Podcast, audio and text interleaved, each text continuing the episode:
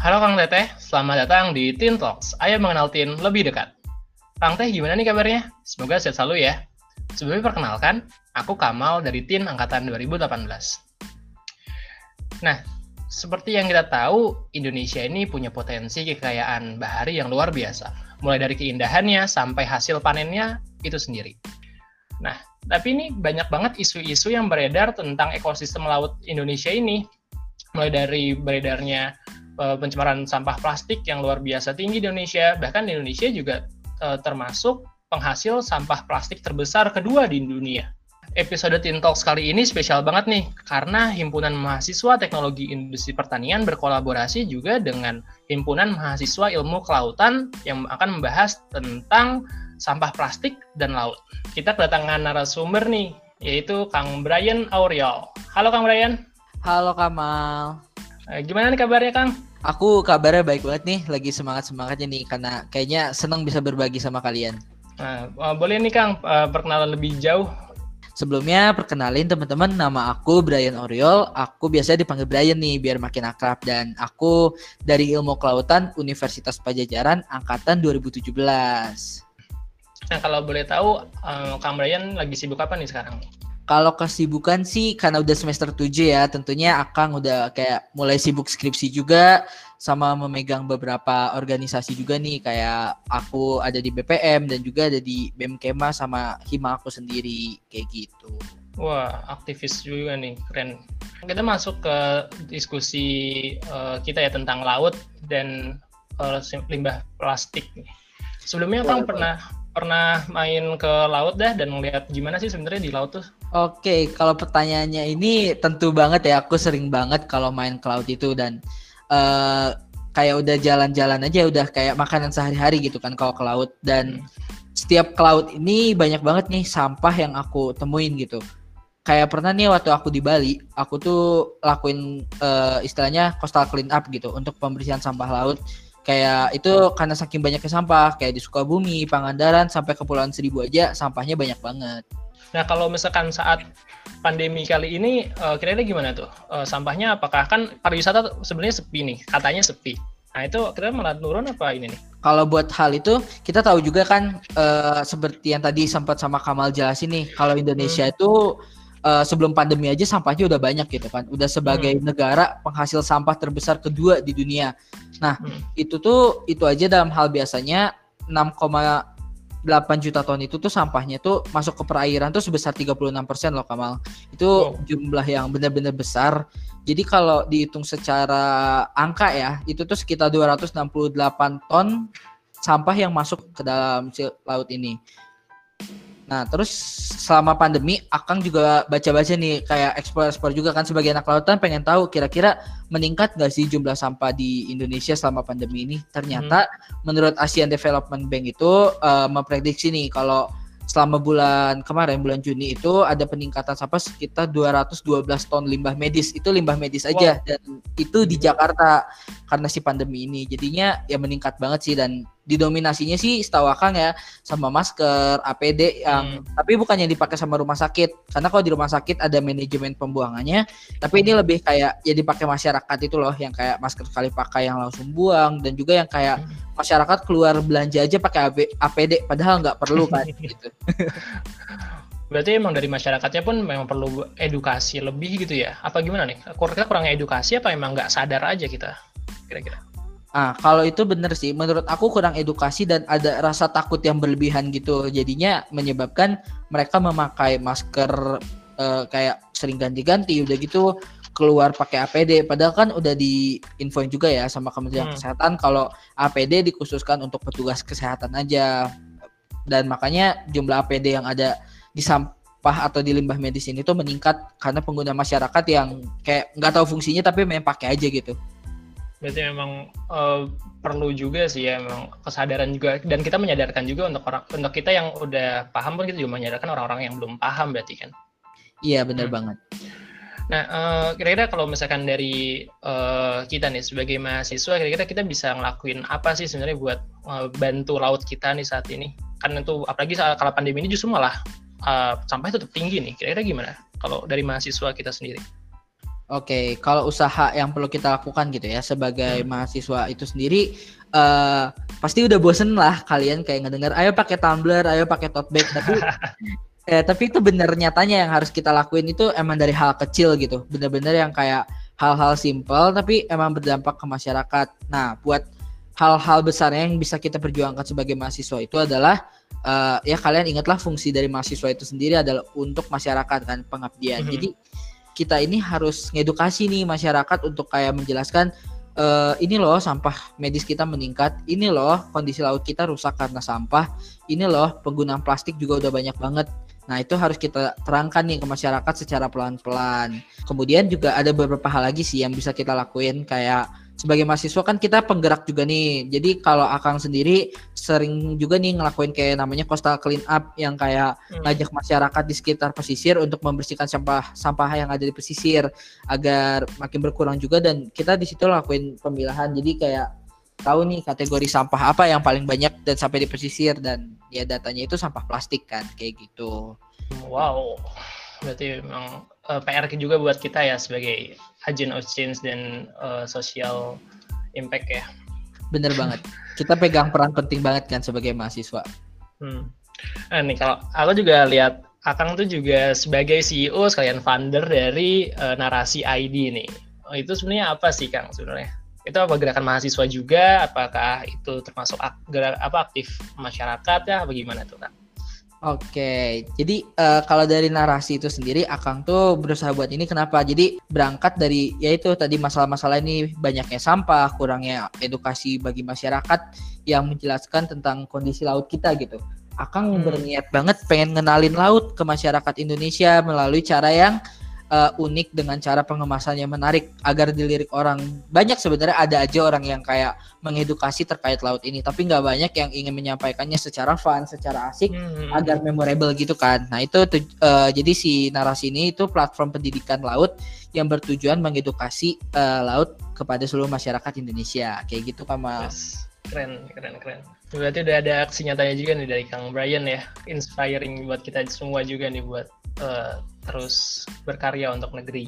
Eh, um, akan tadi kan udah punya pengalaman juga nih di lapangan nih. Sebenarnya seberapa berdampak sih uh, sampah ini terhadap uh, lautan?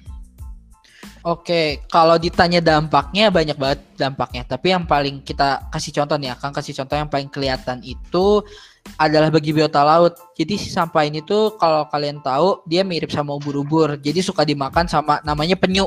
Dan ini tuh hmm. bisa menyebabkan kematian bagi penyu loh Kamal. Jadinya kayak wow itu baru satu contoh jadi masih ada beberapa contoh lainnya kayak misalkan penggunaan plastiknya ini tuh uh, ngejepit gitu loh ke si kura-kura atau ke ikan jadinya mereka bisa mati dan tidak bisa berkembang biak kayak gitu. Uh -uh. Terus paling kalau ini kan konser akang ya, yaitu terumbu karang. Kalau di terumbu karang sendiri, uh, kalau kalian tahu plastik ini mengandung bahan kimia ya kandungan kimia plastik yang bersifat uh, karsogenik.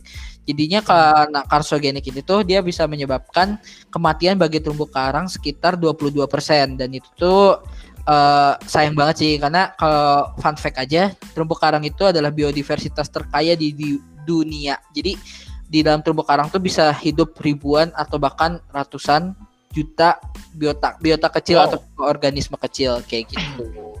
Berarti segitu berdampaknya ya dari hal yang mungkin dianggap sepele ternyata Benar begitu banget. Tapi buat... Kamal juga mungkin pernah dengar tentang mikroplastik ya? Gimana tuh? Aku belum belum aku belum dengar. Oh belum. Gimana Jadi ah. kalau mikroplastik ini juga salah satu dampak nyata yang berpengaruh banget bagi manusia dan bagi lautan. Jadi sekarang itu uh, mikroplastik itu udah tersebar hampir di seluruh lautan di Indonesia dan juga di dunia. Jadi si mikroplastik ini itu kalau dimakan sama hewan, sama ikan-ikan yang nantinya juga ikannya kita makan, itu tuh bisa menyebabkan kanker nantinya bagi kita sendiri. Karena kita bakal makan itu tapi kita nggak ngelihat karena dia benar-benar uh, mikroplastik yang ukurannya sangat kecil bahkan nggak kasat mata dan itu mempunyai berbagai efek samping kayak gitu. Jadi mikroplastik itu kayak plastik yang larut gitu kan? Apa gimana? Iya. Jadi uh, contohnya misalkan hmm. batu batu gede lama-lama bisa hancur kan. jadi yep. partikel kecil. Sama pun dengan plastik awalnya besar, lama-lama menjadi partikel-partikel kecil uh, sehingga bisa langsung masuk ke tubuh manusia, masuk ke ikan dan berbagai hal lainnya kayak gitu. Nah, uh, terus kalau misalkan tadi ada masalah plastik ya ini ya. Akhirnya inovasi inovasi sampah plastik tuh biasanya diolah jadi produk apa sih, Kang? Oke, ini uh, bagus banget pertanyaannya. Jadi untuk pengolahan sampah plastik ini tuh selain diolah tadi kan kita udah bilang ya kan kayak harus kategoriin hmm. antara sampah yang hmm. bisa dimanfaatin sampai enggak. Nah, kalau yang bisa dimanfaatin dari plastik sendiri banyak banget. Contohnya ada yang udah terkenal itu uh, akan sebut merek ya yaitu For Ocean. Dia itu hmm. kerjaannya ngambil sampah yang ada di laut contohnya kayak sampah plastik dan lain-lainnya kemudian dia buat itu jadi aksesoris jadi gelang tangan tapi gelang tangannya ini yang ramah lingkungan karena dia berbahan dasar dari plastik yang diolah uh, gitu sehingga bisa dijadiin aksesoris. Ada juga kayak tas-tasan atau yang paling unik ini tuh uh, kamu tahu nggak sih ternyata plastik tuh bisa diolah jadi batu bata loh. Iya aku pernah dengar pernah dengar. Itu pernah, gimana tuh Kang? Aku lupa namanya juga tapi kalau nggak salah dia nih mengubah plastik menjadi batu bata yang sehingga si batu bata ini tuh bisa nantinya dipakai untuk bahan bangunan rumah juga dan dia tuh hmm. mengolah plastik yang dipadetin plastiknya kayak melalui berbagai proses hingga akhirnya kuat banget bahkan lebih kuat dari batu bata yang biasa kayak gitu. Hmm, Eco Bricks kan sih? Eco Bricks. Ah, ya? Iya iya Eco Bricks eh, bener banget. aku belum ya Eco Bricks. Oh, kalau uh, di tadi kan lebih kuat daripada batu bata ya? Iya benar. Ya itu kalau ini ada nggak sih NGO atau organisasi mahasiswa gitu yang bikin kayak gini? Kalau mahasiswa sendiri belum ada, tapi aku juga waktu itu pernah catch up banget sama si Get Plastic ini. Uh, Ecobrick ini tuh aku yang kayak langsung kontakan juga kayak nanya kira-kira bisa nggak sih kita mahasiswa bekerja sama dengan Ecobrick ini untuk menciptakan batu bata ini? Tapi mereka bilang kalau dalam hal sekarang itu belum bisa karena emang untuk proses pembuatannya bahaya juga. Maksudnya berbahaya jika nggak bisa dilakukan secara benar gitu. Jadi butuh proses-proses yang ribet kayak gitu tapi selain ilmu kan tadi akan bahas yang kayak ilmu-ilmunya. Nah, kalau seninya lagi tuh uh, akan juga pernah nih ketemu sama seorang seniman yang dia tuh hmm. ngelukis dari plastik. Dia wow. ngambilin sampah-sampah plastik, kemudian dia uh, kayak ditempelin gitu ke kanvas terus dipanasin sampai akhirnya bahkan hasil karyanya indah-indah gitu. Eh, aku juga pernah pernah ini tuh kayaknya pernah pernah tahu juga kayak ada yang bikin sablon tuh dari limbah-limbah plastik kalau nggak salah gitu. Nah, kan berarti banyak banget gitu sebenarnya inovasi yang bisa dilakukan. Jadi semoga aja ke depannya makin banyak yang bisa kita lakukan deh dari sampah-sampah plastik ini. Kalau boleh jujur kayak kayak misalnya kayak uh, Eiger atau apa itu kan ada yang uh, kasava plastik gitu tuh. Ah, itu sebenarnya itu itu juga sebenarnya impactful gak sih terhadap uh, diversifikasi plastik ini pengganti ganti plastik itu? Oke, okay. kalau ditanya impactful atau enggak, bagi Akang itu impactful karena Akang sendiri pernah beli dan yang kayak Akang iseng nyobain kena air, ternyata dia bisa larut gitu di dalam air yang kayak oke okay, keren banget. Kayak kalau misalnya dari Akang sendiri kira-kira uh, apa tertarik ngolah tertarik gak sih ngolah uh, uh, plastik ini khususnya jadi produk apa sih kira-kira Akang kalau main Akang yang ngolah nih? Oke, kalau dari ide Akang sendiri, Akang pengen banget yang kayak plastik ini disatuin dan diubah jadi uh, furnitur-furnitur gitu. Akang mikirnya sih bisa kayak gitu, kayak sesuatu banget. Jadi furnitur dari sampah plastik gitu kan. Tapi emang ide ide gila sih biasanya nanti suatu saat jadi nyata sih keren sih Kang. Amin, semoga aja menghasilkan duit juga kan. Yoi. Eh ya, tadi juga menarik yang tadi ada pemakaian tumbler itu dan uh, apa? Uh, pemakaian benda-benda yang nggak sekali pakai lah ya. Iya. Yeah. Uh, itu seberapa impactful sih sebenarnya? Apakah uh, ini juga nih? Aku soalnya pernah baca juga katanya penggunaan stainless straw yang nggak sekali pakai itu justru malah bahaya buat kesehatan kita tuh. Apa kira banyak tuh benturan-benturan kayak gitu? Itu sebenarnya benar gak sih apa itu mitos? Oke, okay. menarik banget sih yang ini pertanyaannya. Hmm. Akan setuju sih kayak uh, stainless straw tumbler itu bermanfaat banget buat mengurangi sampah plastik di lingkungan. Tapi uh, fun fact juga nih, sebenarnya dalam memproduksi stainless straw itu sendiri energi yang digunakan lebih banyak loh dan juga limbah yang dihasilkan juga lebih besar daripada memproduksi sedotan hmm. yang biasa. Jadi dibilang bagus-bagus banget juga enggak, dibilang enggak berguna juga enggak gitu kan. Hmm. Nah, uh, untuk hal itu menurut Akang sih kayak daripada daripada kita pakai sedotan gitu ya lebih baik kita yang langsung minum aja bisa kan yang kayak Iya kan gak usah ala yang ala yang soal pakai sedotan gitu kan. Iya benar benar.